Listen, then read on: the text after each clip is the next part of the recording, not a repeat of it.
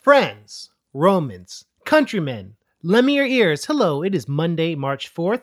This is episode 27 with Louis Logic with your host, MC Lars on the MC Lars podcast. I wanted to shout out a podcast that I was recently on. I've been, since I started doing this podcast, people have been asking me to guest on their podcast, which is tight because I can promote their podcast, they can promote mine. It's like doing collabs on people's records. So the podcast is called Pop Culturally Deprived. They did an episode on Who Framed Roger Rabbit. The hosts are Mandy Kay and Matthew, and they had heard my notes from Toontown EP.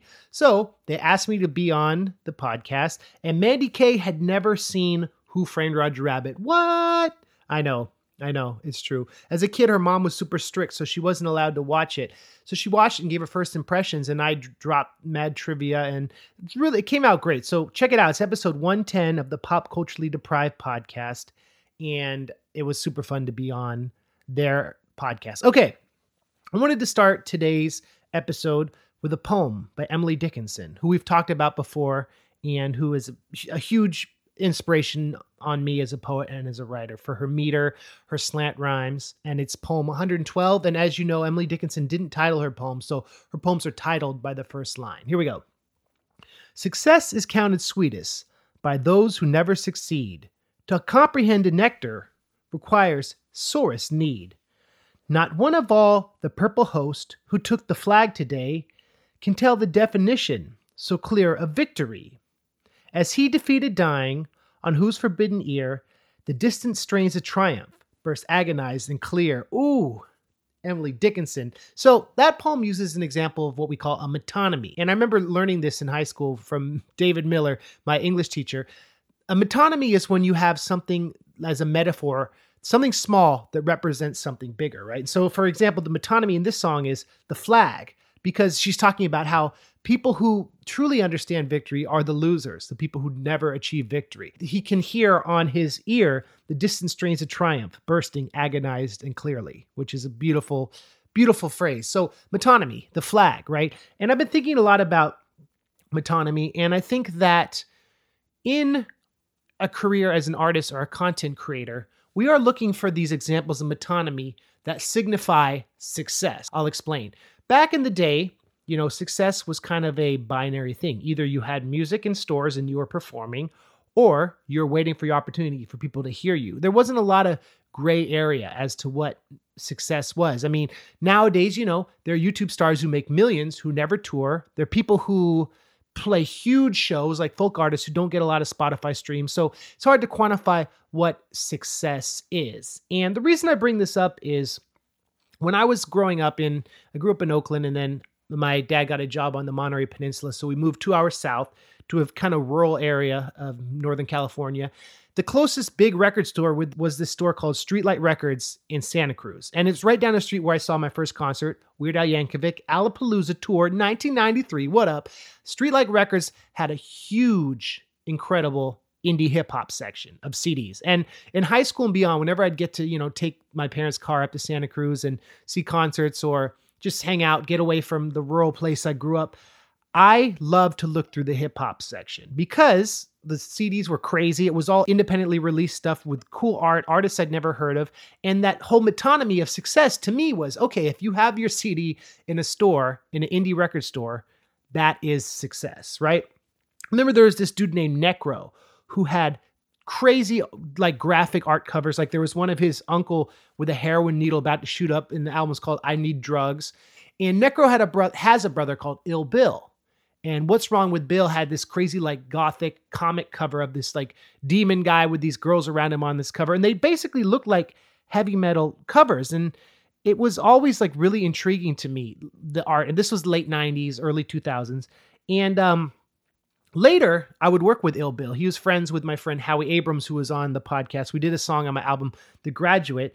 And Bill would later do projects with Vinnie Paz from a group called Jedi Mind Tricks. They did a project called Heavy Metal Kings. And I think after Eminem blew up, there was this, after Eight Mile came out, there was this whole renaissance in indie rap with people like Jedi Mind Tricks, Non Phixion, which was Ill Bill's group, Louis Logic and the Demigodz. There was this whole movement because it was kind of like after Nirvana drop Nevermind, everyone wanted to sign and promote the next grunge thing. That would be huge. Everyone wanted to find the next Eminem. Everyone was speculating on what weird peregrination of hip hop would manifest this. And so I owe, you know, the start of my career to this interesting time in indie rap when being like a nerdy white kid, college kid rapping about English literature and nerdy stuff kind of made me different. And I remember the day I walked into Streetlight Records and saw the laptop EP in the hip hop section, I was like, okay, I've achieved this metonymy.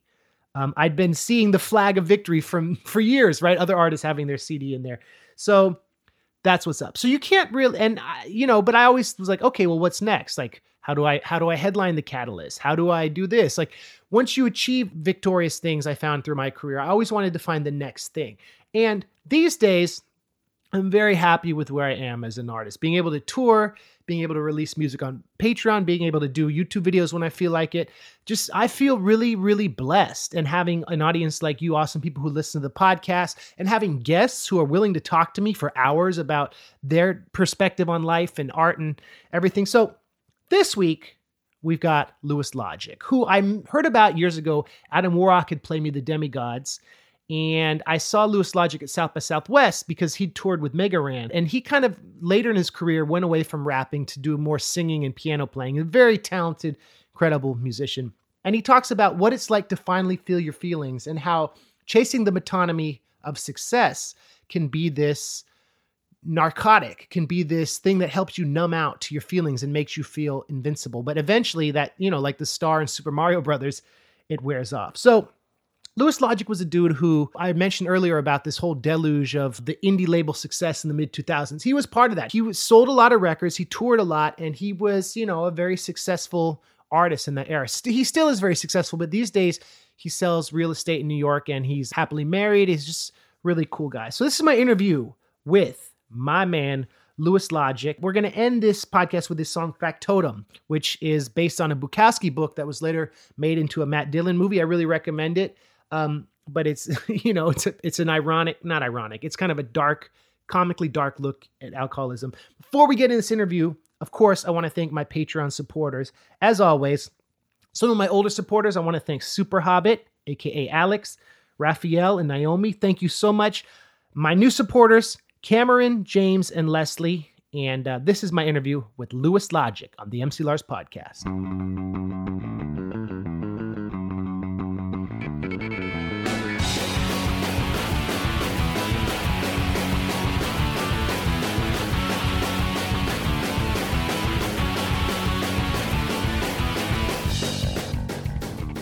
All right, I got a quote.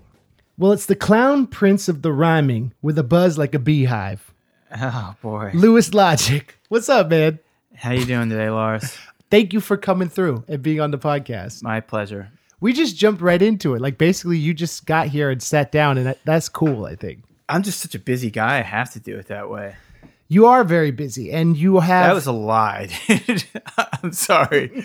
Let me just come right out of the gate with honesty and say that that is untrue. I don't have anything else to do today of import. Well, I'll go home. My wife is going to ask me to help her manage a mound of paperwork and bills and stuff that uh, I can't see her past. So I'm not really in a grand rush to get back there and do that. okay. They're not my bills. It's not my paperwork. That sounds unfair. She's my wife. I guess they are mine. Never mind. I better hurry up. well, we, you know, we got a lot to cover because you have had a long, fascinating career and you've switched gears so effortlessly. It seems for me, someone who's known your work before I met you and known you uh, in real life, like what, three years? I first officially met you? Yeah, it's probably that long ago, at least Three years. at least three. Yeah. Well, I'm glad it looks that way from the outside. Effortless, effortless. I mean, uh, it's not. I painfully learned to play piano in front of a public audience, which I don't recommend. You should do it when you're six, not 32, and maybe not when you have a public rap career where people are expecting you to release new music, to stay on tour, promoting stuff. I stopped making records for seven years to learn to play piano. wow. And I was still touring, but largely on old material and somewhat sporadically. and that was the height of my career. So it was an odd time to, to make that choice. It was right before my sophomore album, where my longtime producer, um, DJ and partner JJ Brown, and I decided to retitle Louis Logic material to be Louis Logic and JJ Brown, which I thought was a much more accurate description of what was happening on the records. And right before that record came out, I started taking piano like a year before. You'd been singing though, hooks yes, and stuff. I, I'd experimented with singing. I think the first time that happened was on the cinematic album. I did some rapper sing songy singing for the chorus of the song Street Smarts, some for the song Mischievous. And those first bits were inspired by feedback I got from JJ. In early sessions, I was so bent on being taken seriously as a rapper because I grew up in a suburban neighborhood. Hmm. I was adopted by a white family when I was a baby, even though I'm brown. And I got licensed to use the N word if I so desire. I wanted to belong and to fit in. And it seemed to me that the way to do that would be to cultivate a street sound with my voice, with the way I spoke, with the way I dressed, with my personality and my affect. And I thought there was a black way to be and to act hmm. because I was a suburban white kid for all intents and purposes, even though I was a brown kid. So, in my early sessions with JJ, he would try to get me to loosen up, and the only way that I knew to do that was to drink a six pack. Mm. And I really restrained myself and my personality on my earliest recordings because I wanted to sound convincing. Mm. And I didn't really see a place in rap music for someone who had a bubbly, cartoonish personality, who is by and large a silly person who liked to get drunk and make a fool of himself. So JJ had me start doing ad lib tracks behind my main vocals, and I started getting a little more playful in the ad libs. And he really liked that. He was like, This is the first time I've heard your personality come out on the records. Mm. And this is what differentiates a real artist from just some guy who raps. If you want to have a following, if you want people to really connect with your music, you have to share something of yourself with them. It hmm. can't just be about your selfish pursuit of demonstrating to everybody how clever you are with punchlines and rhyme schemes. Fans are not, well, actually, in indie rap, this is not true at all, but fans are not rappers. They want to be entertained. Entertain Yeah. them. Share something of yourself because that's the kind of people that a listener falls in love with. That's why people love Tupac so much. You don't get it because you think his cadences are really simple and his rhyme structures are not complex. You don't like what he talks about, but he's all personality, mm-hmm. and people fell in love with him for that. They, he had a cult of personality built around him, and it made a lasting impression on me. And so I tried to start letting myself go a little more in the ad lib sections of songs. And I think the first time that I really had fun with it was on this single called Guilty as Charged that happened before my first full length album. And JJ would use that as a reference point and say, let's get you back to where you were then. And so when I wrote the first song with JJ for the cinematic album, because the first six songs I wrote for it were actually not with JJ, they were with random other producers that I had collaborated with. Um, and I had a six song demo in progress. Well, a five song demo. Um, Factotum, that was actually the first song that JJ and I did together. Okay. Uh, and that was still back in the time when I didn't really want to let a lot of my personality out on the records. I was being very straight ahead, very serious in my delivery and my performance of the songs. That song though is the sample is like very original and it's a beautiful. I think that It's from a Bob James record. yeah. Um, Are you proud of that track? Yeah, definitely. Yeah. I mean, I I look at it now. I'm in recovery now, and I've been sober for I'm creeping up on 18 months, and I look at that song as an early record of. I mean, it is a record, but I mean like a historical record of at least what I thought my life was like as an active drinker. A lot of your battle rhymes are around how much you could drink. One of my favorite lines, ripping mics Oh, mixed like a pub in Dublin, Ireland. That's ill. I don't really believe there are coincidences anymore. MICs, right? Yeah, and someone just texted me about that exact line a couple of days ago. That's crazy. this dude out in LA, uh, Jay Walker, who writes about rap lyrics. He's published a few books. He analyzes and catalogs uh, how rhymes are written and the history of their development and how MCs have certain goals in mind or certain habits as to how they write songs Yeah. and he he's yeah he's he's sort of like a a rhyme mechanic of sorts and he goes around just trying to decipher whatever's going on in the creative process behind the way someone who's very lyr- lyrics driven writes their rhymes. Hmm. So he's actually written a lot about my stuff because of all the use of multisyllabic structure and storytelling. Yeah. and he he loved my early punchline stuff too. And that was one of his favorites. And so he just texted it to me like two days ago. That's crazy. and my reaction was yeesh. Primarily because not everything that came from the mind of a, a 24 25 year old active alcoholic aged very well and I, I, I read I'm not, I'm not like a pc police guy I actually am pretty tired of that kind of stuff. I think it's really worked against people who share my social and political beliefs. But I do think that some of the stuff that I wrote is, is uh I don't know if I would say it's insensitive. I think it's just downright silly. but but I guess it was kind of clever. There were there were That's a good punchline, though. You it was a multi entendre punchline. Yeah. So yeah, it's it's pretty clever.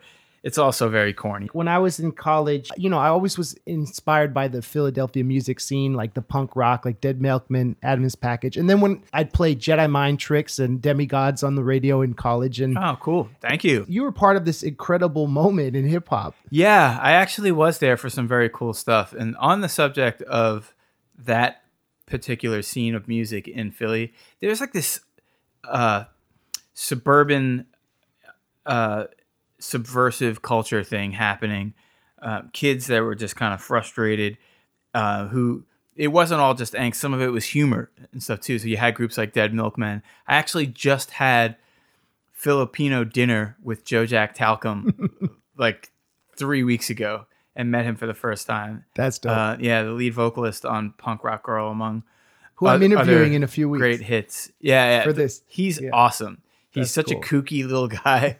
Um, very sweet person. How But did you get in touch with them? Just he was on tour with a friend of mine, Cool Z, yeah, yeah. and uh, I was on the West Coast because my wife is a cinematographer and she had a film in the LA Film Festival. oh, cool. So we were out there, and I knew that Cool Z was on tour on the West Coast, and so I reached out to him. I was like, "Hey, I see you got an off day, and then a show in LA. What are you doing on that off day?" And then we met up and had dinner. It was awesome. That's dope. Joe Jack was kind of a childhood hero of mine, yeah, man. and so it was really wild just sitting there having dinner with him and talking. So would you say they were an influence on you? Yeah, definitely. Uh, when I was like 13, 14 years old, I was a big, big fan. And I remember the Beelzebub album being very controversial for its time because parents would find their kids listening to it and be like, Beelzebub, doesn't that mean Satan? Right. And so they got the impression that it was devil worship music, which I mean, Dead Milkmen. Right. yeah, I mean, that stuff was so silly and lighthearted. Yeah. What passed for controversial and offensive in the late 80s and early 90s is blush worthy level silly by comparison to what is offensive today. Uh, but I don't think people at that time knew that.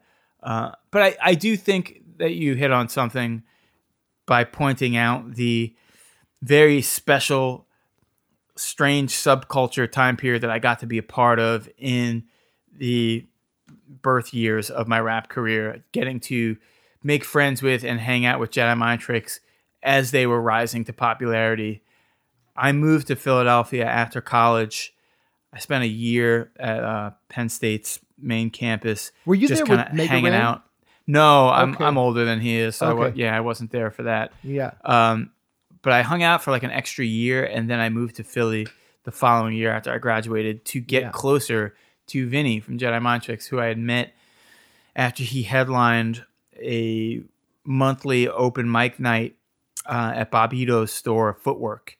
And I had approached him after his set and said, Wow, that was amazing. And it was. I was so blown away. I, I couldn't perform live at the time. Yeah. And so I was just so impressed at his stage presence and his booming voice. And I had made friends with a mutual friend who told me that he was Vinnie's buddy. And I was a major Jedi Mind Tricks fan. Hmm. Um, this was before the Violent by Design album. So the Psychosocial album had come out and the Amber Probe EP had been out. And I had the Psychosocial album on vinyl. And I, I approached Vinnie and said, Oh, we got a mutual friend. And he said, Who? And I said, El Fudge. And he was like, What? Fudge is my boy. And then we drank all night, Mm. 40s out of paper bags in Rittenhouse Square, and talked until the sun came up. And he gave me his beeper number. It What was- year's this? Probably. That was 97, I think. Wow. In the same year, I actually met LP for the first time and started to become friendly with him. So I, yeah, I was there for a really special Dang, time man. period in development, uh, the resurgence, we should say, of indie rap because the first rap records that got really popular were indie, and then majors kind of caught on to it. We're like, oh, there's money here, Yeah. and started putting that stuff out. Um, so this was like a, a second boom of indie rap, and I ended up moving to Philly uh, just so that I could hang out with Vinnie more and develop what I saw as a path to me having an, an indie rap career. Mm. And he came to my house. I had a little one bedroom apartment on the corner of 37th and Powelton in uh, Powelton Village near Drexel University. And he would sit on my couch probably four or five nights a week at drinking a, a 40 out of a paper bag. And I used to say, Why do you do that, man? We're indoors. What, what's with the paper bag? Oh, okay, There's no yeah. one here to catch you. right. You're right. in my apartment. And he'd be like, Oh, no, what's a lady without a skirt? is what he told me. I always appreciated that. Uh, but Vinnie is the one who actually introduced me to Bukowski, who became a huge influence on Mm. my songwriting, and uh, whose book Factotum is the namesake for which my most popular drinking song was named. I'm just lucky that I got to be a part of all that. And I maintained a friendship with Vinnie for a very long time after. Uh, we're still casual friends. If we ran into each other, we'd be pretty excited. And if I were still the drinking type, there would be plenty of that. Um, Mm. yeah, we we had a good friendship. It, it was a moment in time, and much like a lot of my other rap relationships, they happened by way of a, an X-shaped intersection of sorts. And so once the the cross part happened, we just drifted further and further apart from each other musically and idealistically. And Vinnie and I recognized that, and so we we grew apart. I, I don't share the same kind of personal politics hmm and career trajectory that Vinnie does. I, I've always been about staying outside of my comfort zone since JJ impressed it upon me that it was important to really experiment and free yourself so that you weren't self conscious when you would make records. It came to be that for me, the guiding ethos behind how art should be made was never stay in your comfort zone, always be exploring, try to push your boundaries and see where it takes you. Don't ever make the same record twice. Mm.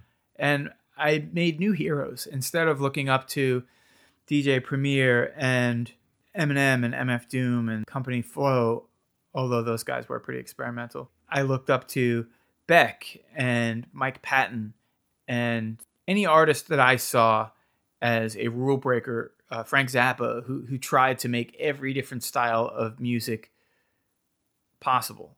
Um, those are the people that I came to admire, and I wanted to do that with my rap music. Rap is not a very forgiving genre of music. It, they, not everybody Yeah. wanted to go with me on my surf rock mixed with rap adventure, or Louis tries to make an indie rock rap record. If I got compared to someone like Todd Rundgren while making rap records, that was enough of a reward. Hmm. Even though I saw my audience uh, wax and wane over all of my musical adventures. Yeah, have you ever read? You know J-Zone's book? I'm in one of the chapters. He saw artists like you pushing boundaries, getting love and attention, and it, he kind of realized rap had moved on. I, I mean, I got that from what he said, at least Yeah. in part. I think a lot of what Zone was trying to express, and I, I can't speak directly for him, but we are pretty close friends, and Mhm. we we still keep in pretty close touch.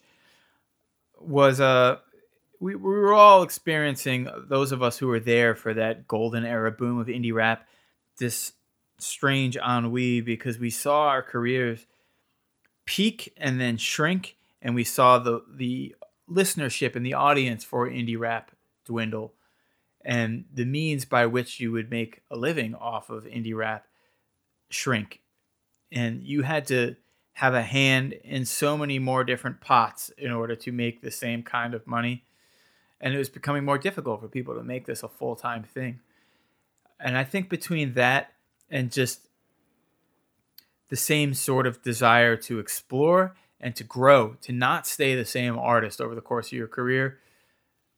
Zone found himself seeking new territory and and watched his listenership change and and shrink. Uh, we we actually experienced pretty similar things. Hmm. There are a lot of people who did what we did. Uh, Tonedeff from QN5 is another guy who went through the same kind of growing pains publicly, and lost audience members because he sang too much on the songs or things got too electronic and synth oriented. Uh, Hmm. it's a fickle little audience. Yeah, the man. indie rap world. They wanted a very specific thing out of me, but I was never going to be satisfied re-recording the song Factotum for decades. I, I couldn't live that way, and I don't su- say this to suggest that artists I saw as having made that choice did something wrong. Not if it made you happy Mm-hmm. when I look from the outside at the way Jedi Mind Trick's career unfolded, to me it looks like they've been making the same record for decades. But I doubt Vinnie feels that way about it. Mm. He probably feels like he's experienced an immense amount of growth. And I wouldn't really be able to argue otherwise Yeah. because I'm not inside of his experience. Yeah. My my outside subjective opinion of what happened isn't necessarily reflective of how it was for him to be the front guy of that group. Um, but he seems really happy. I, I, don't say these things to suggest that I knew the right way and that was the wrong way. It was just a different way. And and artists who shared my vision for how you should conduct yourself artistically paid a price for it. And the price that we paid was we saw our popularity and our fan base shrink. We watched them reel in frustration as we made changes because they felt we had betrayed them and that we left them behind. But some of that betrayal, like your song "The Ugly Truth," right? That is very relevant for our current situation. Yeah, it, it really is, sadly. and it's like I, when I listen to it, I'm like, oh, did this come out a month ago? That song I like because I feel like you're kind of, in my opinion, saying some of the older battle rhymes and some of the less, I don't know how to describe it, some of the less progressive lyrics. You're kind of saying this is not how you should see people. I think by the time the cinematic album happened, even though I was still making a lot of shock oriented sophomoric humor rap, things had taken a darker turn and it was a foreshadowing of a direction that you saw play itself out about as fully as it could have from my first album to my third and last Louis Logic album, Look on the Blight Side. And what was happening was I was growing up. I was getting older. It felt a little silly to me to say lines like ripping MICs like a pub in Dublin, Ireland. I would think back on that and go, come on, man. Not everything has to be like a, a corny setup and punchline joke. Maybe I could talk about my feelings a little bit. Hmm. Now, I, I don't say that to suggest that those records aren't as good or important, only that 38 year old Louis couldn't really make the same record as 28 year old Louis because I was an older guy and I had lived more. I wanted to share what I had experienced in that decade Mm-hmm. with my listeners, and I hoped that they would come with me. I was told a long time ago, actually, when I was making demo songs for the cinematic album, by the first hipster I ever met, a graduate of the Rhode Island School of Design, or RISD, as a lot of people know it, uh, famous art school that produced a lot of really amazing musicians, including members of TV on the radio and uh, Talking Heads, right? Talking Heads. Yeah. Yeah, exactly. Uh, so he said to me two things. One, stop listening to rap music. You need to put your Eminem and your MF Doom and what have you away because you're starting to sound like the people that you listen to. Draw your inspiration from things outside your own medium. Every artist is a thief, but it's about how well you hide your references. Mm. And I thought that was really good advice. So I started listening to music that had little to do with what I was making. And I, I basically went back to what I listened to as a child, like classic rock and singer songwriters and punk and metal. And I kind of stayed there. I never really got out of that. Um, more so like indie rock and singer songwriters now, but nevertheless, not rap music. So he told me that. And then he also really tried to impress upon me just uh, an idea about how you can make money doing anything. And if you want to be an artist, like an actual artist, then it can't just be about reproducing the same kind of art all the time. Mm. If you if it's just about making money for you, you you could paint houses, you could be an accountant. There's any number of things that you could do to make money, but if you want to make art, your mission should always be to push yourself artistically. And I really took those things to heart. He made me think that the goal behind making my records was to show growth. And I, I really took that very seriously. That's cool. Yeah. And, and I had missions in mind. Maybe at the time I thought they were altruistic missions. I thought I'm going to make rap music more musical, air quotes, uh, by learning to play an instrument and to read sheet music and understanding music theory. And I'm going to bring more musicality, air quotes again, into my music, thinking I will inspire other people.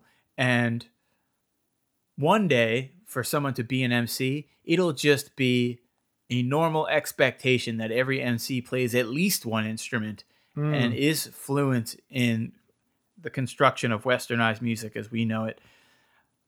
Now, there probably was some part of me that had an altruistic purpose in mind. I had spent a lot of time in green rooms that were shared confronting rock bands who upon finding out that I was a rapper looked down on me and made me feel as though I were lesser or not worthy of considering myself a proper musician because I, I was a rapper. Mm. Rappers don't know anything about how to write music, play music. They just rap on beats. Right. You're not a real musician, you're a rapper.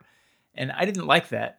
And and I think that attitude even showed itself in institutional treatment of rap music. The first year that the rap category was introduced in the Grammys, it wasn't broadcast in the TV Mm. ceremony of the Grammys. And Jay Z, who won that Grammy, refused to go to the event Wow. because they wouldn't broadcast the rap category. Now that's like the most watched category. That's Yeah. why everyone turns the Grammys yeah, on. yeah, totally. I saw myself on some level as a soldier in the battle to legitimize rap music.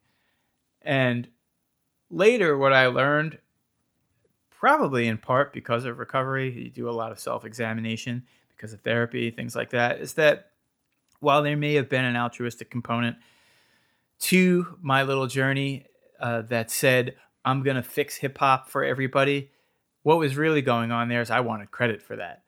I wanted people to say, Louis is the guy that made hip hop into music.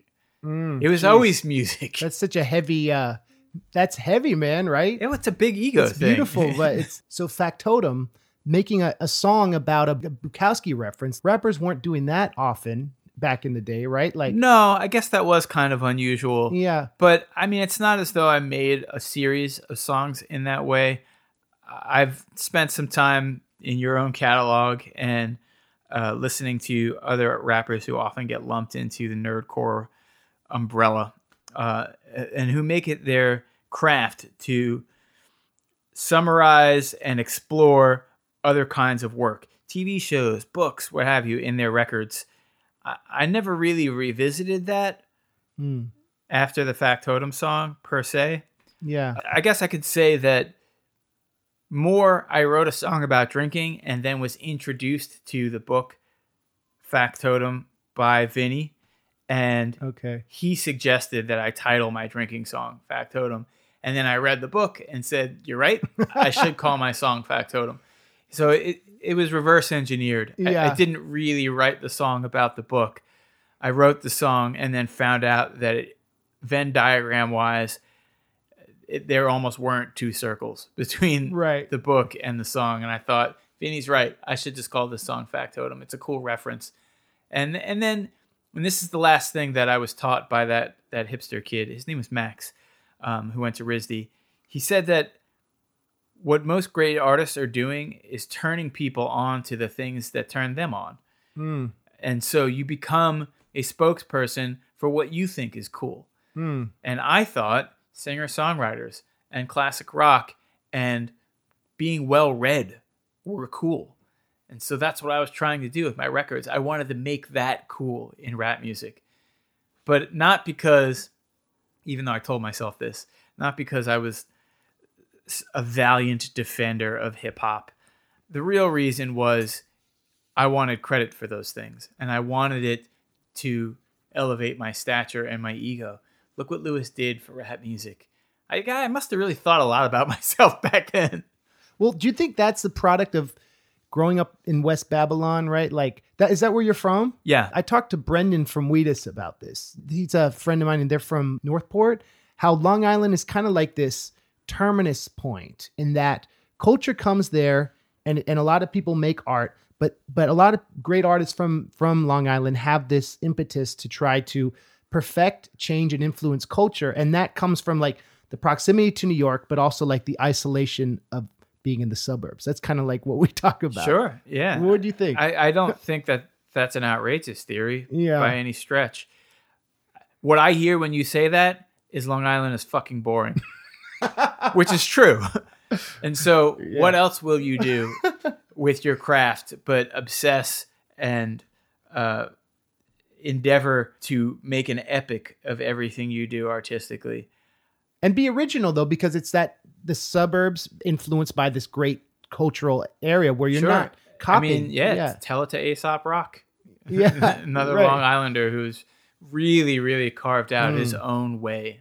I also think it has a lot to do with just personality. And for Mm-hmm. me, I've always been a very fastidious person, detail oriented, uh, consumed by the idea that I could perfect something if I devoted enough time to it, if I put enough effort into it. If I was stubborn and willful enough, I could perfect something. But Mm. but never being satisfied. Isn't that, isn't that the curse of the perfectionist attitude? you know, before I was sober, I would try to be try to kill that need for perfection with other things. You know, Oh yeah. and, and I found that post having given that stuff up, I enjoy making art more, and I enjoy everything else in my life more, and I'm not so haunted by that thing that I'm trying to silence all the time. Oh yeah, yeah. I don't Uh, know. I hear that, man. I mean, I can't say that I didn't use in the same way, but maybe not for the same specific reasons.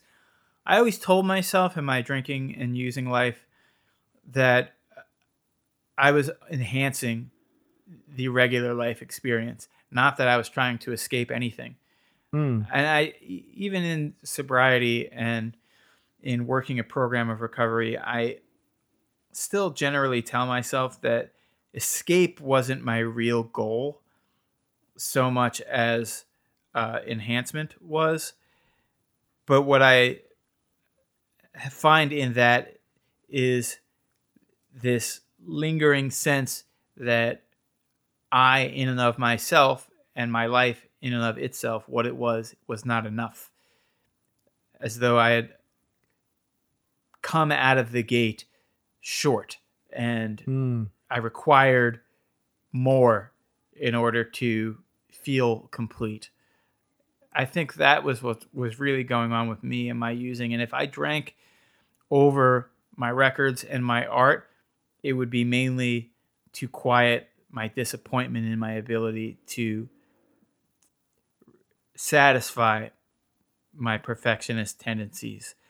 It didn't matter how much I put into writing a song, it could never really reach the finish line for me hmm. emotionally. I always thought I came close, but I didn't quite get it. I spent three months writing a song on the Misery Loves Comedy album, and it was a, a really detailed crime and relationship saga called A Perfect Circle that told a story about a telemarketer who fell in love with someone from a distance. And it, it, it took me three months to write this near seven minute song. And when it was finally over and the record came out and people reacted to it, I still felt like I didn't get it. Like I didn't make it there. Hmm. Everybody else was like, wow, how did you do that? It was like a movie in a song Yeah, right. and to me, I was like, yeah, a shitty movie. Like I, I didn't actually get there. I didn't achieve the goal, and that was my opinion about a lot of what I did. I, I mean, I don't want to sound. I've read in interviews before with people who who really shit talk their past work. I don't want to sound unappreciative about what I was able to accomplish. I don't think my records are trash. Maybe you think they are, listener, whoever you are. That's okay. You're entitled to your opinion. Um, I don't think that about my old material. What I think is it's the best that I was capable of at that time. Because if I can't say that I did achieve the goal, what I can say is I died on that hill trying. Mm. You don't want to just repeat what you do that works. And I feel like with nerdcore, no disrespect to any, you know, no disrespect, but like it's a lot of let's do this video game song. Let's do this and that. And that's I was talking to Mega Ran about this. You mean it's formulaic? Yeah, it's formulaic and that you don't want to just do the formula just to like try to like create content that you don't actually like believe in from your heart, you know? And that's like something that sounds like you've consciously tried to avoid and Definitely. yeah. Yeah, absolutely. I mean, if if there were a way to summarize what I was up to as an artist, that would be it right there. You just said it. It's a very conscientious attempt to avoid making things that weren't purely artistically driven as an exploration of what was possible in my art. That was what I was trying to do. I don't Yeah. know that it worked. But like I said earlier when I was talking about Jedi Mind Trick's career and the way they've shaped their catalog, I don't know that my way is the right way. And I don't pretend to believe that I was right and they were wrong. It's just a different way. Um, for me, that couldn't feel right, but for other people, it's it is the right way. I, I have a hard time wrapping my head around how someone makes records like that. Yeah. But that's just like my internal dialogue and judgment. If I see a nerdcore artist whose whole thing is describing a TV show that's really popular to painstaking, frustrating detail, I might say quietly in my head, What is the matter with you? Make up your own art. Right. That's so weird. yeah. But that's not only insensitive, but it also ignores just how fucking difficult it is to do that, to translate anything into a rap song. It's hard. It's like a puzzle. Yeah, and I think the ones that succeed make that fandom something personal. I don't know what somebody's connection is yeah, to. I don't know what the fuck do people write about. Rick and Morty is big right yeah, now. Parks and Rec. People Yeah. write about. Like, yeah, I, don't know what their connection is to that stuff. I never even watched those shows, so I don't. I yeah, don't know. right. But if someone did a Bukowski EP, you might be like, oh, Yeah. You well, yeah. hear- yeah, There you go. Yeah. You said it, Lars. The truth of the matter is, I'm an idealist and a snob until you're talking about the shit that I like. then all of a sudden, I'm like, yeah, bring on that that 10 song discography of Bukowski inspired rap, double, rap double records. box set, right? Yeah. So the song "Off the Chrome," uh, can we talk about that for a second? Oh, that's a freestyle song. That did you freestyle that? yeah, that was the whole idea of it. That's why it was called Off Okay. the Chrome. Those guys loved plays on words. Yeah, And so, yeah, like Off the Chrome, Off the Dome. yeah, and their whole thing I, I never understood how this happened to indie rap because i thought this was the one place that was safe from that but chrome meaning like guns all, Right. all of a sudden a lot of those indie rap guys i used to run around with started to include more of a street influence in their records when they first started making stuff it was aliens and like conspiracy theories and what have you and then they all made this transition into being like street indie rappers and talking Right. about guns and violence um, off the chrome was meant to be a freestyle song.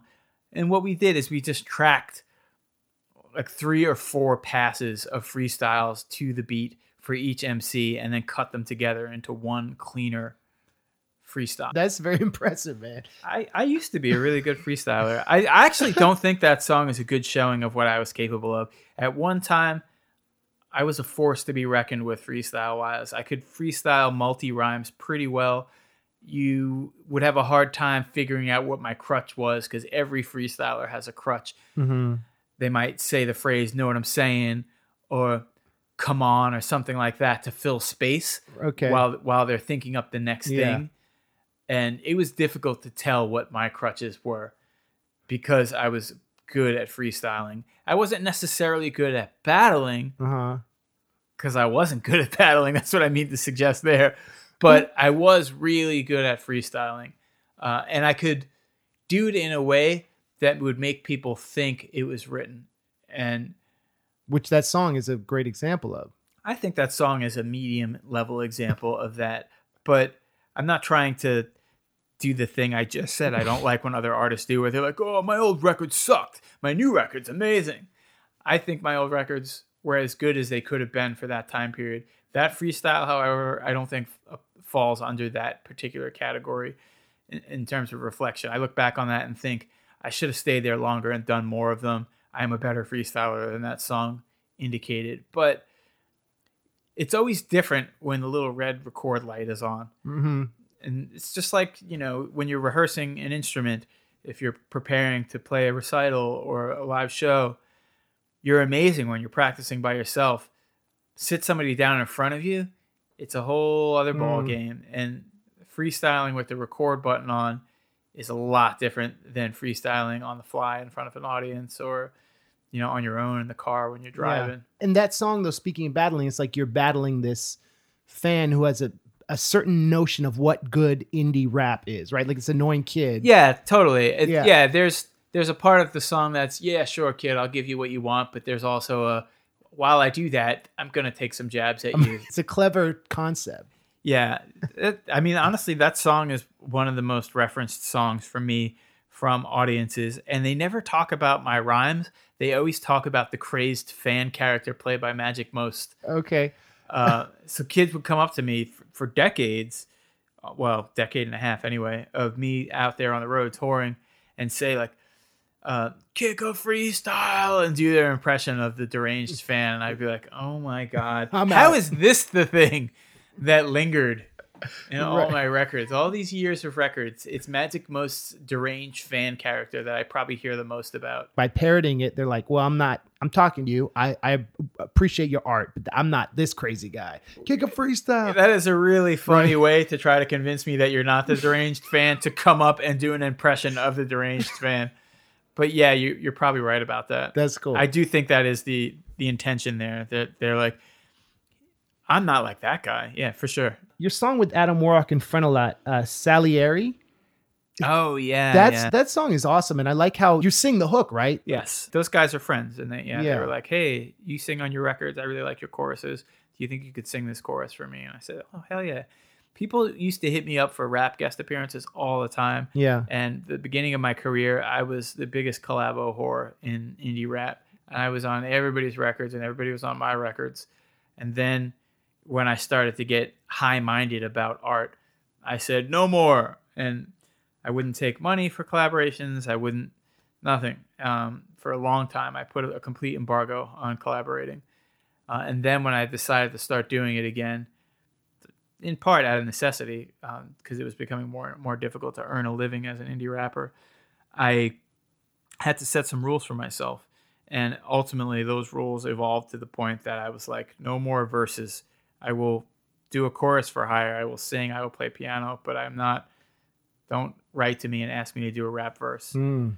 Uh, my inbox is still full of messages from people. As a French guy who will not stop writing to me, For a rap verse. yeah, about me doing a rap verse. Is there a language barrier? You think? No, Yeah. No. Euh, je ne faisais plus euh, rap, la musique rap ou hip hop. There's, there's just no motivation left in me to write rap music. I didn't retire because I don't believe in retirement, and I don't know how I'll feel in five years, in two years. My running joke is that the follow up to the Look on the Bright Side album is going to come out on my 50th birthday. Who knows? that might actually happen. Yeah. You still got like six years and change left to find out whether or not that's true. Uh, it would be pretty funny though if I did do that. Um, and I could I could see myself doing that more for the humor of it than an attempt to revive my career. But that's young in rap, right? Like Is it? the genre is relatively new. So like, how old is KRS? He's is he in his fifties? Yeah, definitely. I feel like he's still, you know, putting stuff out. Ah, That's yeah, great. definitely. I mean, Yeah. I don't know if it's great. I don't listen to it, but he's out there. He's doing shit. He's Yeah. touring. He's making records. Good for him. I, I don't think that there is an age limit on making rap records by any stretch. Uh huh. There used to be rules about hip hop. Yeah. you used to not be like you and be able to be like you and make rap records. It was That's only for brown people, and and then that changed. And and good on hip hop for for that changing because I always thought that was one of the things that delegitimized it as a music Mm. that people thought it was so specific to an ethnic group, a racial group, a socioeconomic demographic. What other music is like that? You can't play jazz because you're from Finland. Like, I, who makes such rules? Right, right, In other right. music, it's can you do it? Are you good at it? Uh-huh. Actually, that's not even that important anymore. But um, Can you market yourself? yeah. Yeah. Can you get some eyeballs and ears onto, Yeah. onto what you're up to? Those are really the only questions. Uh, so I don't really think there's an age limit for rap music. It definitely does sort of seem like a, a young person's game, Yeah. but I could say that about entertainment in general. I bring up that song because I- love the hook, but also Adam Warrock brought me to see you at South by Southwest a few years ago. That's when I first saw you live, and Oh yeah, you you played upstairs. I forget the venue, but at five twelve, I think, yeah, and it was uh, on East Sixth. uh yeah, and it it, was like right on the main drag. I think you were playing piano and singing, right? Yeah, definitely. You had this song you introduced it about your parents and how you're like, why can't people stick together? Oh yeah, and I played melodica. it's like I'd heard all your other stuff. I'm like, this is Louis Logic. Like I was, but I was also like, it inspired me, man, to like want to push boundaries musically with what I was doing, but also Holy shit, my Yeah. big plan worked on one guy. That's what's up. Hey man, if, if there's just one on whom it worked, you know, I, I I can't take credit for J-Zone deciding to become a drummer who far exceeded what I did with piano. Um, but I do think that I was an influence, and I remember him calling me on his, or I called him to, on his birthday to check in on him, and he had been in kind of a low place emotionally because of the the death of his career as J-Zone, mm, um, and he talked about his book, and you know the book in a sense was a bit of a eulogy for his his rap career, um, and I told him because he was working at a high school on Long Island doing data entry mm, uh, and he was miserable. And I was like, "Look, man, I know they're giving you shit about having an afro. I know they want you to wear a tie, and that's not really your bag. And um, this is really beating you to the ground. You feel like you're not an art person anymore. You're just like a working stiff. Firstly." That's just a mean thing that people tell themselves about someone that has an honorable, totally legit, hard earned living there's no such thing as a working stiff to me. If you're working, then you're doing something that I think is admirable. Uh, but secondly, you'll always be an art person. Part of the reason why you don't like to wear ties and you got this big afro and you don't fit in where you are is because that's just who you are. It's intrinsic to who you are. And so even though you're not Captain Backslap anymore and you're not putting on your grandmother's old fur coat and jumping around in a headband on a stage in basketball sneakers doing rap songs, it doesn't mean that you're not an art person anymore, that you're not still a musician. You just have to find what kind of art and music moves you now because it's changed. mm. Find your place and you'll feel better about where you are. And he ended up really going headlong into the drumming thing. That was not my suggestion. I was just trying to suggest that his artistic spirit will speak to him and he will find where he belongs. And he did. And now that dude is quite an accomplished session drummer Mm. and a part of several bands. The It, really, yeah, it means a yeah. lot to me that you saw what I was doing and were inspired by the idea that you can add more to what you're doing with your music. You can explore your art to the furthest reaches that it will take you, and that's okay. Yeah. Not everybody will go with you necessarily, Sure. but it's okay to indulge in that. I think. I'm sure when you first started expressing yourself musically, it was that excitement of what possibilities are in this couplet. If you lose that joy and that like Zen spontaneous spirit, then it's like, why even do it? I mean, right. That's right? why I was I always bring up that example. Like, I mean, if it's just about money, then do something else. Yeah, You- you know, totally. like- yeah. install floors or work at a gas station. You can do anything to earn money. But if you want to make art, then be about art. And, and art is, to me, it's, it's exploration and expression and just letting it take you to where it's going to take you. And I, I really came to feel like the only way that I could be happy artistically was to stop actively making rap records because I couldn't really get any closer while still making rap records to what I really wanted to be doing. And in the end, my heart said, I want to make the kind of music that I actually listen to Hmm. singer songwriter stuff. And I want to learn to play piano and I want to learn to sing.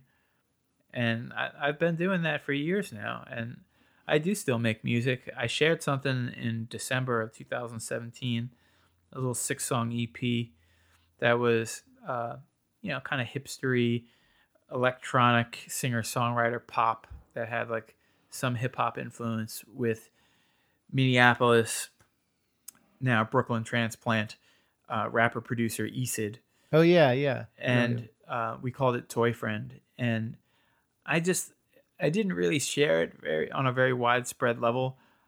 Some part of me seems to have not survived um, the very quiet, gentle goodbye I said to my Louis Logic career. Hmm. Um, like I said, I, I didn't retire. There's still Louis Logic out there. I may make a Louis Logic record again one day. Who knows? But I did kind of say a goodbye to it, at least for now. And How did that feel? well, I do think that had a lot to do with some of my worst drinking, which I didn't know at the time. Um, it was painful. You know, I had to I had to mourn saying goodbye to that career because it was my whole life from the time I was 19 or so to the time I was 38. Wow, Yeah, that's a long time, man. that's half your life. Yeah, Yeah, definitely. yeah. So it was really painful. Uh, but when I did that, I kind of lost the will to climb by any means to the highest vantage point, set my hair on fire and scream, check me out, look at what I'm doing. yeah. By which I mean promote my work. I, Uh-huh. I just don't have it in me. I can't bring myself to get on Facebook and Twitter and Instagram and sit there all day trying to convince people to pay attention to my music. I just don't It's have exhausting. it. It is exhausting Yeah. and it's it can be really heartbreaking. Oh no. 59 people put a little heart thing next to my song.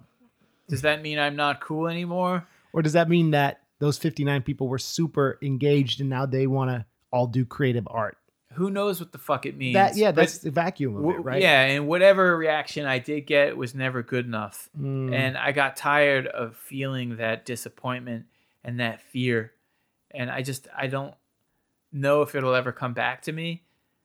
Unfortunately, I think if you want to have a public music career these days, you need to be okay with that. You need to make peace with the idea that you're going to have to participate in the social media self promotion game. And I don't have it in me to do that right now. I do have it in me to make more music, and I've been doing that. And I'm very, very proud of the stuff I'm making. I do think people would like it a lot if they heard it. Probably not old school Louis Logic fans necessarily, but there is an audience for what I'm making now, probably even a bigger one. Unfortunately, really nerdy, hyper detailed indie rap is not hugely popular um, anywhere. right. Um, but the kind of stuff that I make now is, uh, Would you tour with Toy Friend? I don't know. Yeah. I don't know. I told myself, and I shouldn't do this. I made a hard and fast rule and I started doing this toy friend stuff. I'm never touring again the way I was doing at the end of my rap career, sleeping on people's floors and futons and stuff to save money so that I can actually take home a little bit of whatever guarantees I was getting or door deals I had. Yeah. Um, I said to myself, dude, you're in your 40s. You can't be sleeping on people's floors and living like a 23 year old fresh out of college punk rock kid. You're too old for that shit. So, unless Toy Friend gets a licensing deal for a song in a fucking car commercial or something, and I magically wake up with 500 fans in every city, Mm-hmm. There won't be a Toy Friend tour.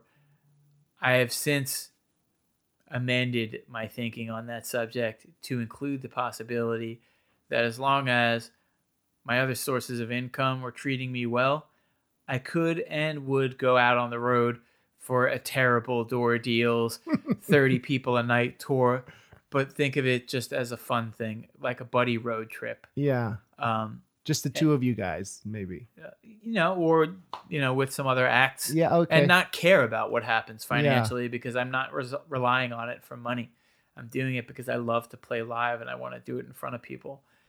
Um, I'm probably more Hmm. in that place emotionally now, but in order to actually partake of that attitude uh, and actually get out there and tour, I would have to be actively rehearsing and playing at least locally to cultivate a show that I could take on the road. And I can't say with any truth that I'm doing that currently. Right now, Toy Friend appears to be on a little bit of a, a break, um, not for any specific reason. There's a lot going on in my life right now. Anybody who has any idea who I am who might be listening to this might be surprised to know that I'm going to be a dad in January. Ooh. Yeah. Congrats, man. Thanks. That's awesome. for the first time. Um, and if you do know any, Breaking news. yeah, if if you do know anything about my my origin story, my bio for my music career, having been adopted by a white family when I was a little boy, I've actually never met a blood relative before. So when this baby arrives, this is going to be the first time that I've ever laid eyes on somebody who has my blood in them. So it's a pretty potent experience that I'm having currently, and I I don't really have a lot left for other things because of the emotional space that that occupies. Um, between my program of recovery, the need to earn a living, and that particular adventure, most of my energy is ending up there. Hmm. Um, there is one other thing going on in my life that's also kind of put a small pause on the toy friend thing, at least from my side of it. I cannot speak for my bandmate; that would be rude. Uh, But I got a phone call a few weeks ago, uh, about a month ago, when I was in LA for the film festival with my wife, and this number kept calling me over and over again, and I thought what the fuck, man? I haven't put any real estate ads up. Why is this guy calling me over and over again? Whoever this hmm. is, leave a message so that I can know what this mystery is about. Yeah. Or I thought, how could this be a bill collector? I don't have any debt currently. I another real reward of recovery. I ended up letting it go to voicemail over and over again, and then ultimately, probably the third or fourth time that this number called, they left a voicemail. And I had just left the Hollywood Museum with my wife, and we were driving and uh, listening to my Spotify on my phone in the rental car stereo. So I played this guy's voicemail over the car stereo, and he says, "Hey, uh, I'm calling because I've been a fan of your work for for years now, uh, your records, and I was also a fan of the column that you used to write in Elemental magazine. I really like your writing and your voice in your writing, and um, I have a publishing opportunity that I was hoping to discuss with you. Um, I'm not sure if you've ever given any thought to writing a book or if you have any interest in noir and crime fiction. But if you do, I would love to talk to you about um, an opportunity that I have. and that I've been considering you for when you have time. And I, I my wife and I were both just sitting there like agape, like what? And I called this guy back, and um, it turns out he's a manager at Mysterious Books in Soho. which is a very famous um, crime and noir fiction bookstore. He said that he had followed my writing and my work from my records and my magazine columns, my blogs, what have you, and he uh, he said they're starting a new publishing imprint, and they're going to be doing some archival material, books that are from that genre of crime noir fiction that were kind of beloved but forgotten, like old cult classics that are out of print. They're going to be reissuing some of them, and then they've got a couple of currently working and successful authors from that world who um, are just looking for a new home to publish another project. And so they're going to be doing a few of those, and then they wanted to do a couple of first timers. Wow. And he was like, "You're on my short list of people I thought might make a good first timer." And so I was like, "Wow, I don't even know what to say, man. I, I mean, no, I wasn't sitting around dreaming of writing a novel, um, or more specifically, a crime noir fiction novel.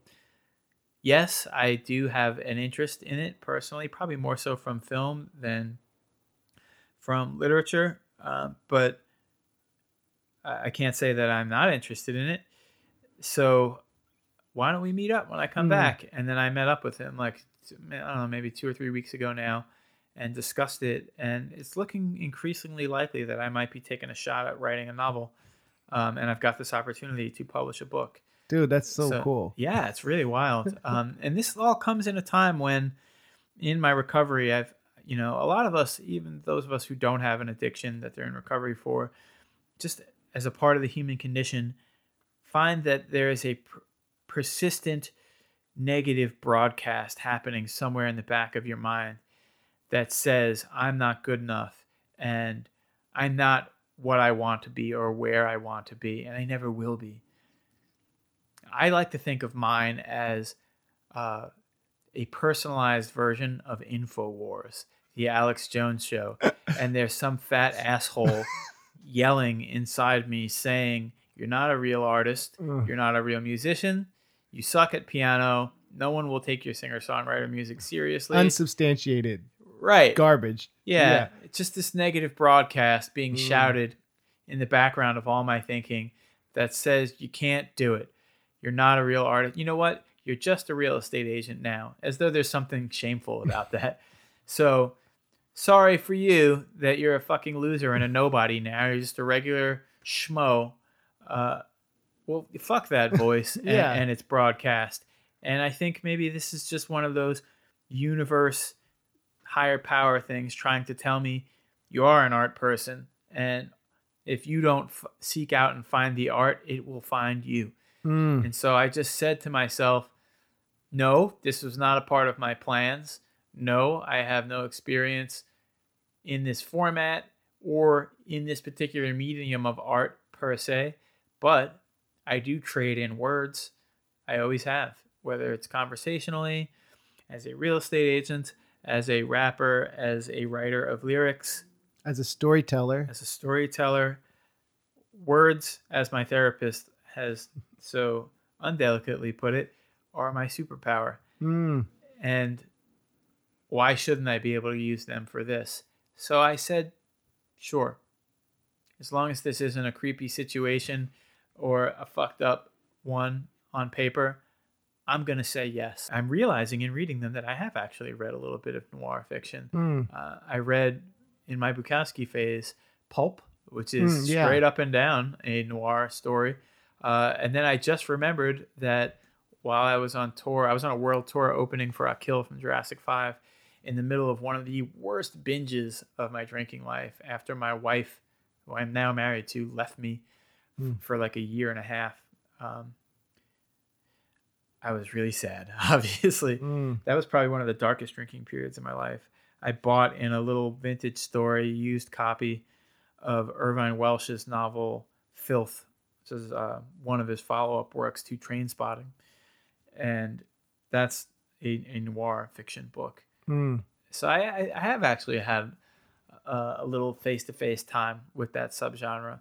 And so I just Yeah. I just finished reading uh, George Pelecanos' novel, uh, the guy who writes for who wrote for The Wire and for Treme, and now writes for that new HBO show, uh, The Deuce. Oh yeah, yeah. Um, he's also a fiction author who writes uh, crime and noir stories. So I just finished Nick's Trip uh, recently, and oh, it's supposed to be awesome. I've heard a lot about that. there were parts of the book that felt a little trite, hokey, and like macho male in a way that registers on me as corny.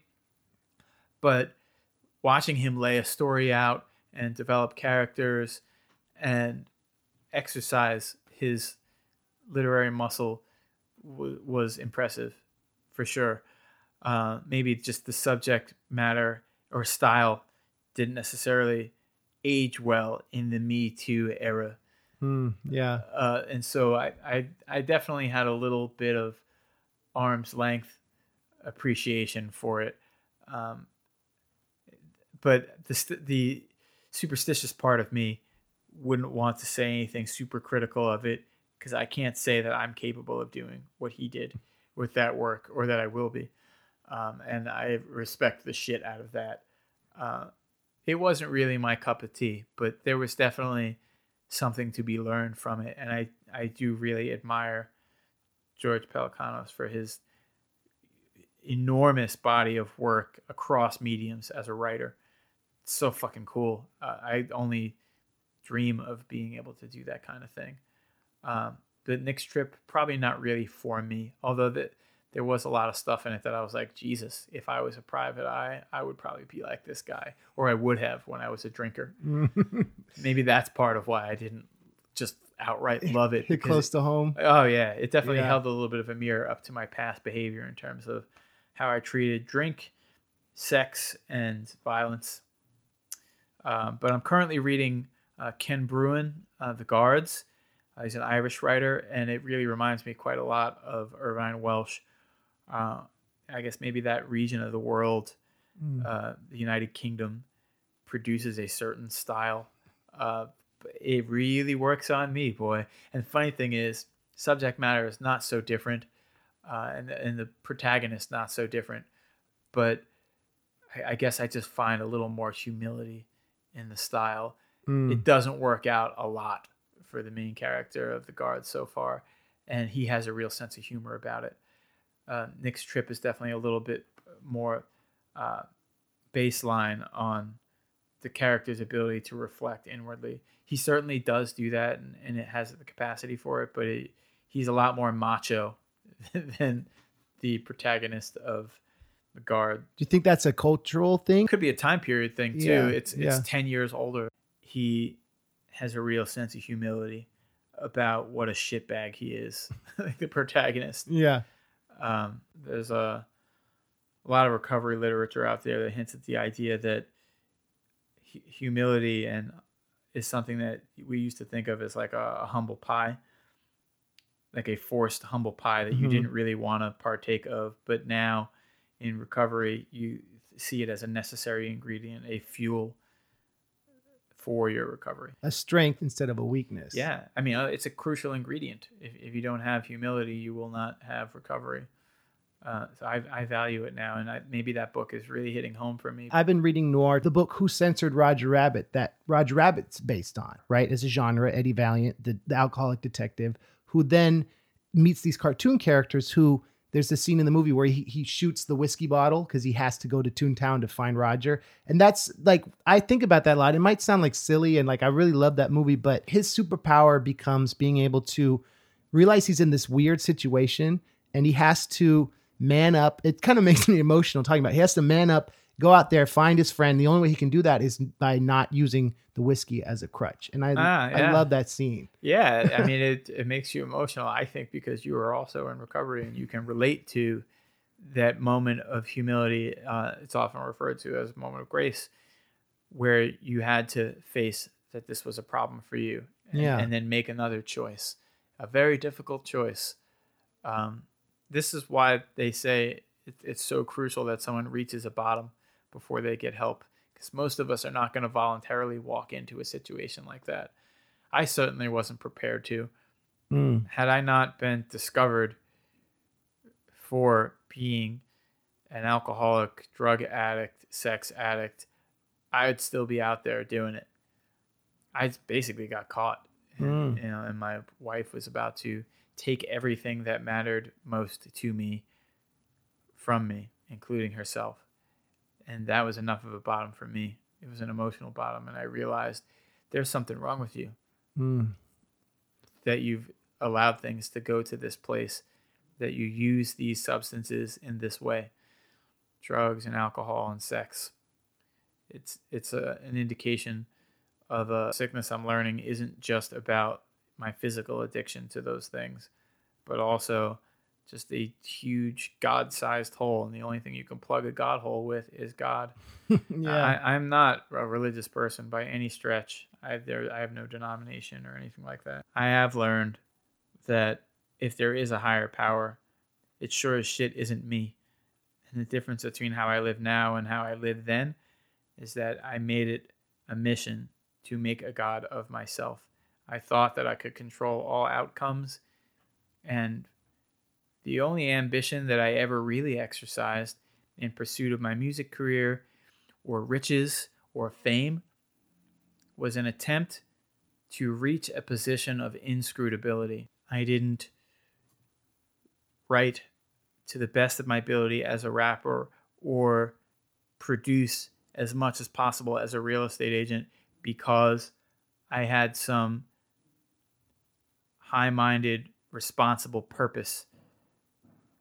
I wanted wealth and fame and success because I told myself if I was rich enough, if I was famous enough, no one could question me about my drinking, drugging, and fucking. Mm. My real goal was to make a god of myself. Well, it's interesting that your when your first project was the Demigodz, right? And and that was like a a context for now you're you've grown Wow. and it's, Yeah, you know what I'm saying? Thought of that. That's really funny. and it's like I definitely know what you're saying, and the way to yeah both numb the world and control it is uh it's not sustainable and it's not humanizing. How can you have a real relationship with anyone Totally. when y- your real motives are about setting yourself above them so that you will never have to answer to them?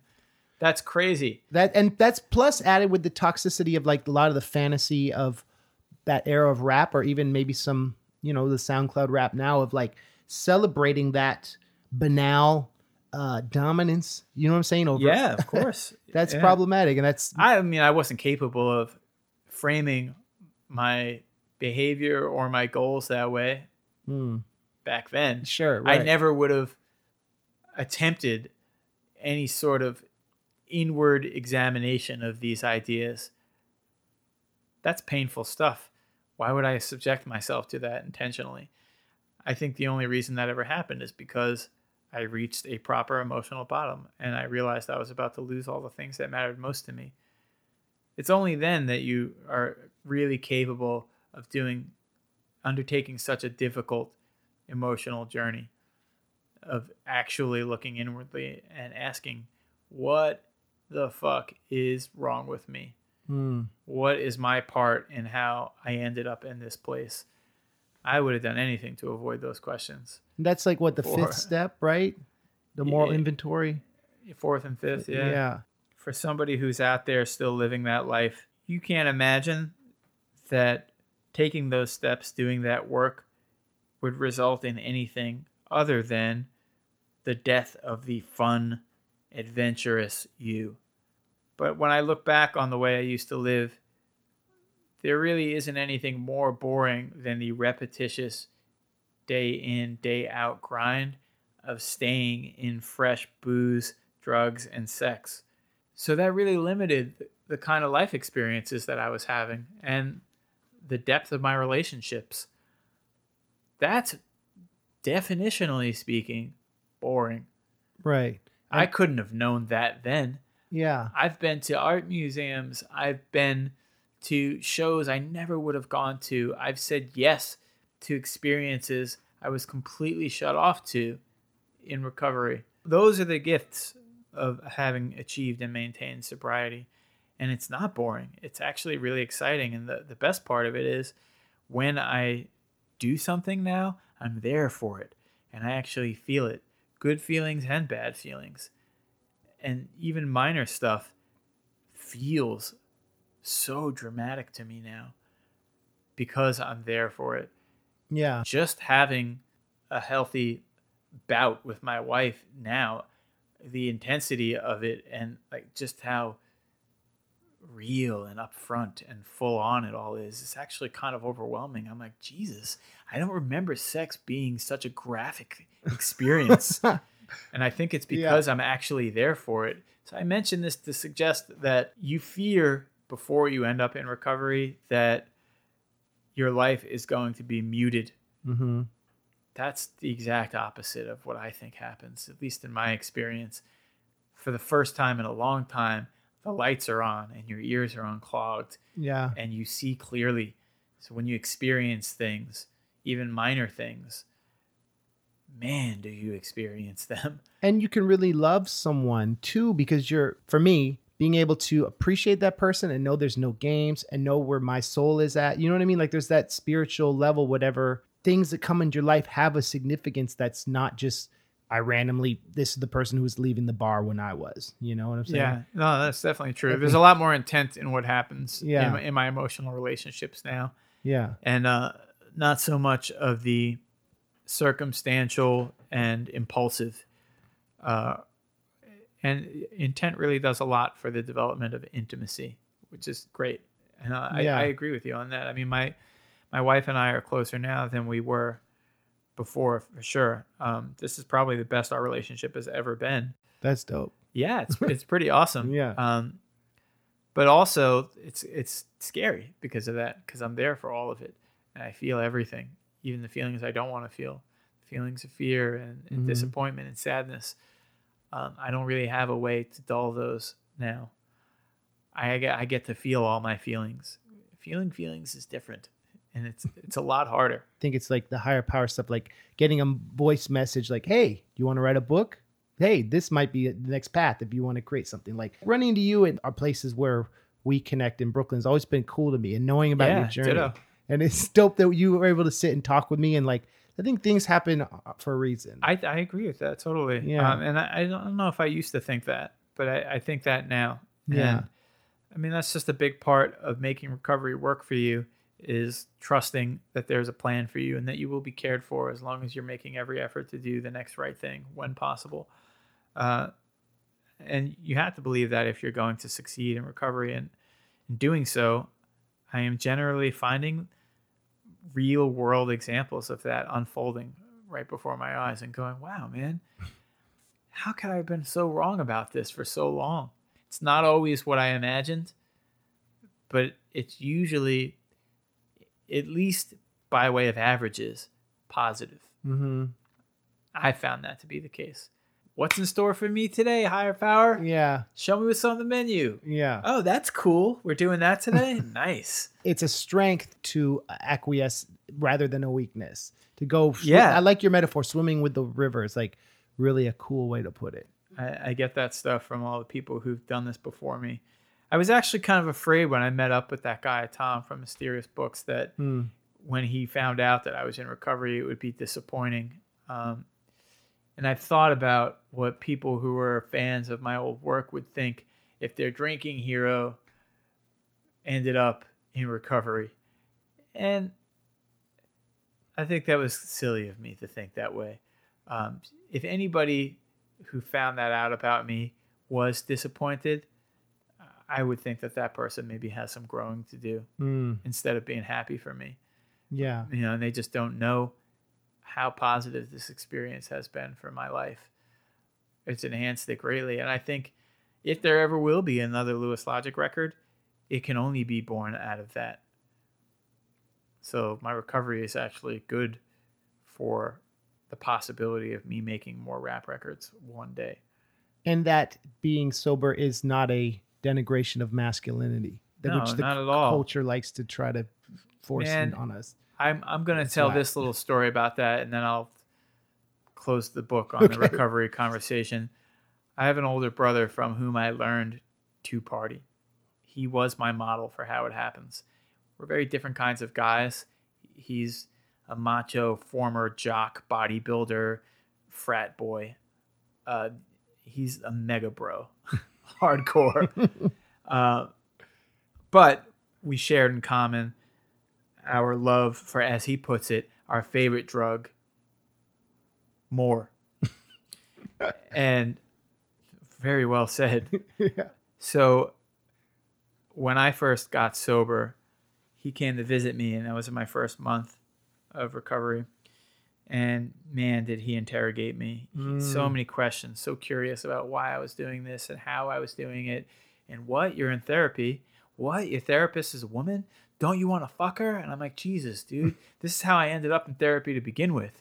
No, I'm not sitting there thinking about fucking my therapist. Fucking was a problem of mine. Yeah. I'm in therapy to not have that problem anymore, or at least to uh, try to learn and understand a little better how I arrived in that place. So I've always thought that he would benefit from what I'm going through. And I had met up with him a few times and he was really going through it. And uh, I didn't understand just how serious and bad things had gotten for him. And I made a visit to the city where he lives on my way to pick up a, a piece of vintage furniture I had bought in another state. To break the drive up, I spent a couple of nights with him. And he was in bad shape. It scared me. And I thought, this guy is not going to see his kids grow up completely if Mm, this keeps wow. up.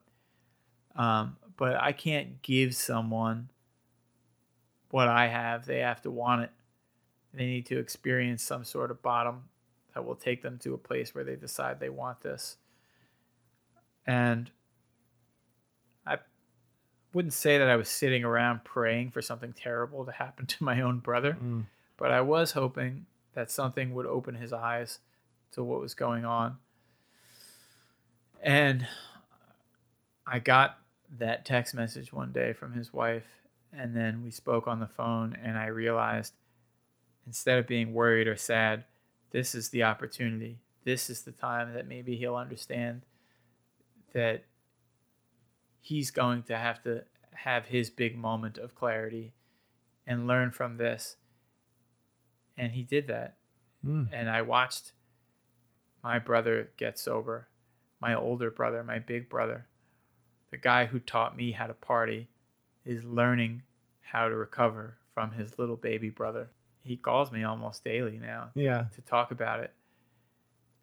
The full circleness of that moment, of that experience, of him calling me for the first time, crying and being scared, really became apparent for me just how poisonous that macho male attitude is that makes you think that that's where masculinity lives.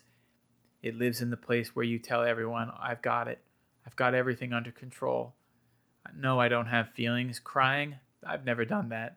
I don't need to because I control everything, as is my responsibility as a man. Mm. That was driven home for me the day that my father and I talked about my brother's pending recovery and him going away for treatment. And he said, Well, yeah, I know this is hard for him, but don't worry. Your brother's a lot stronger than you are. You're really sensitive. You know, you cry and you like talk about your feelings. And I asked my dad, Is that what you think it is to be strong? To not say anything Mm. about how you're really feeling? Wow, man. to not allow yourself to cry, to not admit wrongdoing, to not look for your part in the things that are going wrong in your life. Yeah. That's what you think is strong? I guess it's no wonder that my brother had that attitude. Wow. What did he say when you said that? Or did you verbalize that? Yeah, Yeah. my dad's he's 78, man. Mm. Yeah. um, and I don't want to get too political on here, but you Okay. could probably guess how my dad feels about the current socio-political climate. Mm. he uh he deflected and said, "Ah, don't start on me with all that shit." And I said, "All right." I know it's cool. I, I don't want to force my ways on you, uh, but I am a resource. I'm a resource for you. I'm a resource for my brother because I do trade in feelings and talking about them and being In honest words. and looking for yeah in Yeah, words and yeah. looking for my part. And I think there's medicine in those things. So maybe you don't believe in that stuff. Maybe you don't want to be the one that he comes to for that, but I'm here when that becomes necessary. And I have been a, a largely daily part of my brother's recovery since. And Wow. it is very powerful hearing my big brother call me and tell me over and over again, there is no way I could have done this without you. I don't know how to thank you for what you did for me. Mm. Because I took those phone calls when he was afraid to go to a treatment facility to get help. And this tough guy, macho, former bodybuilder, frat boy, was crying and saying, I'm afraid while they were driving him to the airport so that he could go to a treatment facility. Mm. And I took the call when he first got out and said, This is so hard. I just feel everything and it, I just can't stop crying. And I was like, Yeah, because you're feeling your feelings for the first time, man. Yeah. It's hard as hell. Yeah, man. Yeah. But feeling your feelings is good. It's it's a gift that you're able to do that. It's just right now you have to feel all the bad ones because all the wreckage that you left behind. But eventually, you will come to appreciate this because you're also going to get to feel the good ones Right. for real for the first time. Yeah. You're talking about love or romance or Yes, art, exactly. Not doing the same freaking song a million Shit, times. even when one of his sports teams wins, yeah, right. he'll get to feel it for Right. the first time for real because he'll be there for it emotionally. yeah, yeah, yeah, and be invested in every play and every Yeah, second. That's and cool. tho- That's cool, man. They- Those things are happening for him. It's happening slowly because that's how recovery is. It's not a microwave process. It's a slow cook, slow roaster process. but that's the best food, right? totally. And yeah. that now being an uncle coming up and like all that, being able to be part of that, and just it seems like yeah, the timing of that that's really amazing, man. Yeah. it's a great story. To wrap things up, I really appreciate all your time, man. And like, Yeah, th- sure. Is there anything you yeah, want to say? Yeah, definitely. Um, so I, I do still get messages very regularly from people and comments on my various social media outlets asking where I am and what happened to me and telling me that they really love my old stuff. What I Mm. would say to all those people who were around for the height of my activity in my music career or who have listened to Peter Agostin's podcast. What's what's it called again? Is it called the House List? The house list, yeah. Yeah. Who have listened to the house list and, and heard a little bit about the story of what's going on with me in my life, or who might hear this podcast, is um, I'm not gone. I didn't go anywhere. I didn't retire. I'm never going to. I'm still making art. I will share my art with people. How things have turned out for me is not a sad ending to an otherwise adventurous and humorous story. It's just another turn in a journey that won't end until the day I just don't wake up one day. All this to say, I like that there is a world of possibility out there for me.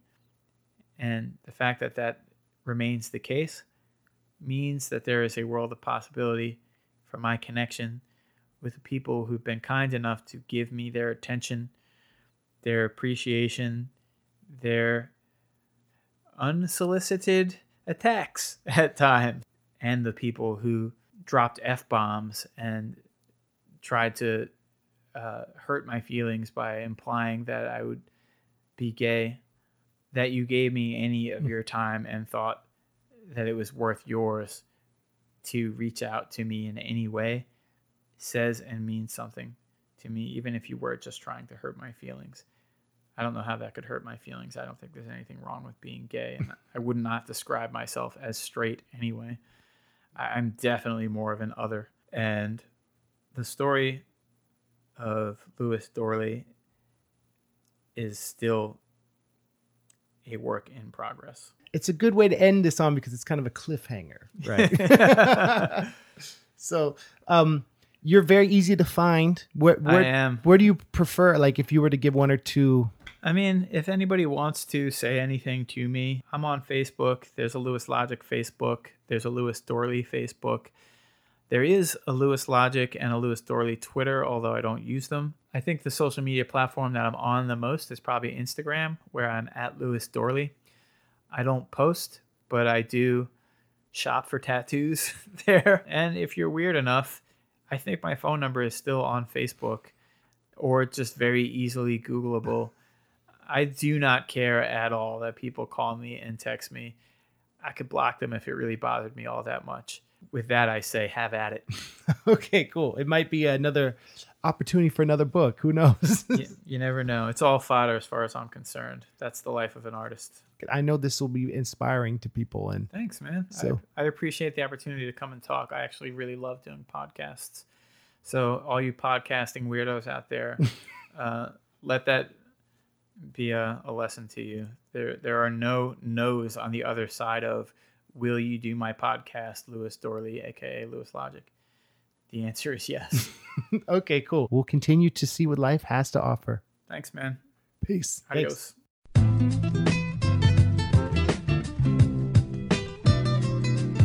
Louis Logic, super regular recordings, 5G's platinum, JJ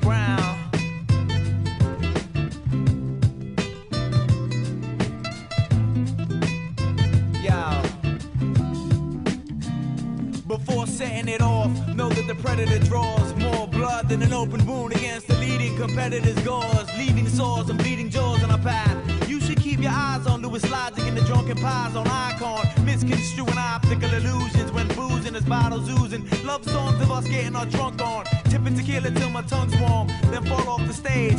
Pass out while writing a rhyme and scroll off the page. Wake up in the rage from the shakes. Where's my love gone? I'm uncalm. A bottle of Jack at my lips and a Guinness Ivy in one arm, Bass in the other. Makes a nice black and tan, but I still failed to recover. I hit step six, and my train of thought derailed from the others. Daydreaming of a damsel with grain alcohol, wet lips. So for Beck's fits for breakfast, I'll count it as the juice from that food group and mark it off the checklist. I can't I must represent. It's the truth like back when they be proof.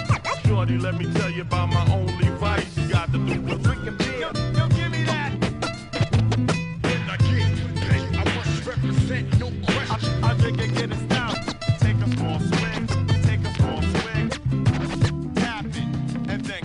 Born of beer kegs in college dorms and pop's liquor cabinet. My drunken slur is like a British accent, cause when I'm taking a flask to my face till I lay in the grass and erase every trace of my past, I'm reborn a secret agent whose feet beat the pavement to the bar stool at a bar full of drunken drivers called the carpool. With a preacher at my right side, a cop at my left, double fist in a bottle of Becks and a vodka and Schweppes. I spit a sad life story, with scotch intellect and not off in the middle. That's the possum effect. I'm still alive though, even after shit closed. I'm outside, sharing tips of Cisco while I chill with a wino who suffers from bottle neglect. He need a pint of self-esteem, plus a shot of respect. With such a delicate habit, it's a lot to protect. Cause Lady Lex is like a landlord, she gotta collect. When they be proof. Shorty, let me tell you about my only vice. You got to do with drinking beer. Yo, yo, give me that. When I can't pay, I must represent, no question. I, I drink and get it down.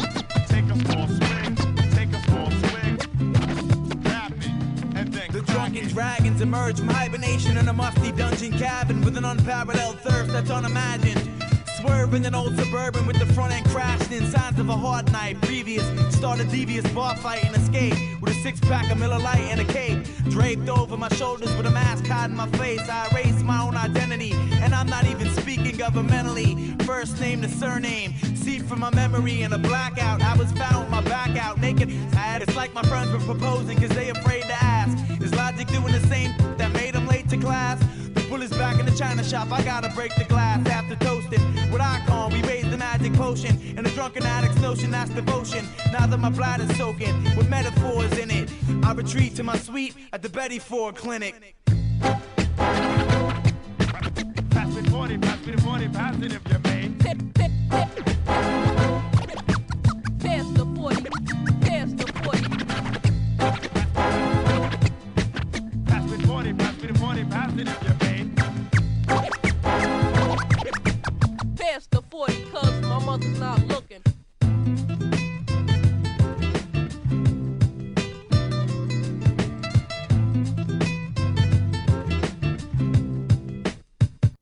Wow. we went deep on that episode and uh that was raw. That was great. Thank you, Louis. Be sure to check out his music. He's doing a lot of cool stuff. He plays shows still sometimes, and just a great dude. So uh, thank you, Louis. Uh, next week, we have one of the nerdcore pioneers, MC Hawking. What? Ken Lawrence. We talk about the origins of nerdcore. We talk about how he and I went to perform for Stephen Hawking in Spain. Yes, true. Rest in peace, Stephen Hawking. And just his thoughts on where we've been, everything, where we're going, and all that. So tune in next week. I hope y'all have a great week. I am going down to Arizona this weekend to make two music videos with Mega Ran. So yeah, those are going to drop soon. And the first single from the album is dropping very soon. Stay tuned for that flavor. Thanks a lot for listening. Dropping the Infinite Jest songs on Patreon, patreon.com slash MC Lars. Thank you all for listening. Louis, thanks for being on the show. Peace.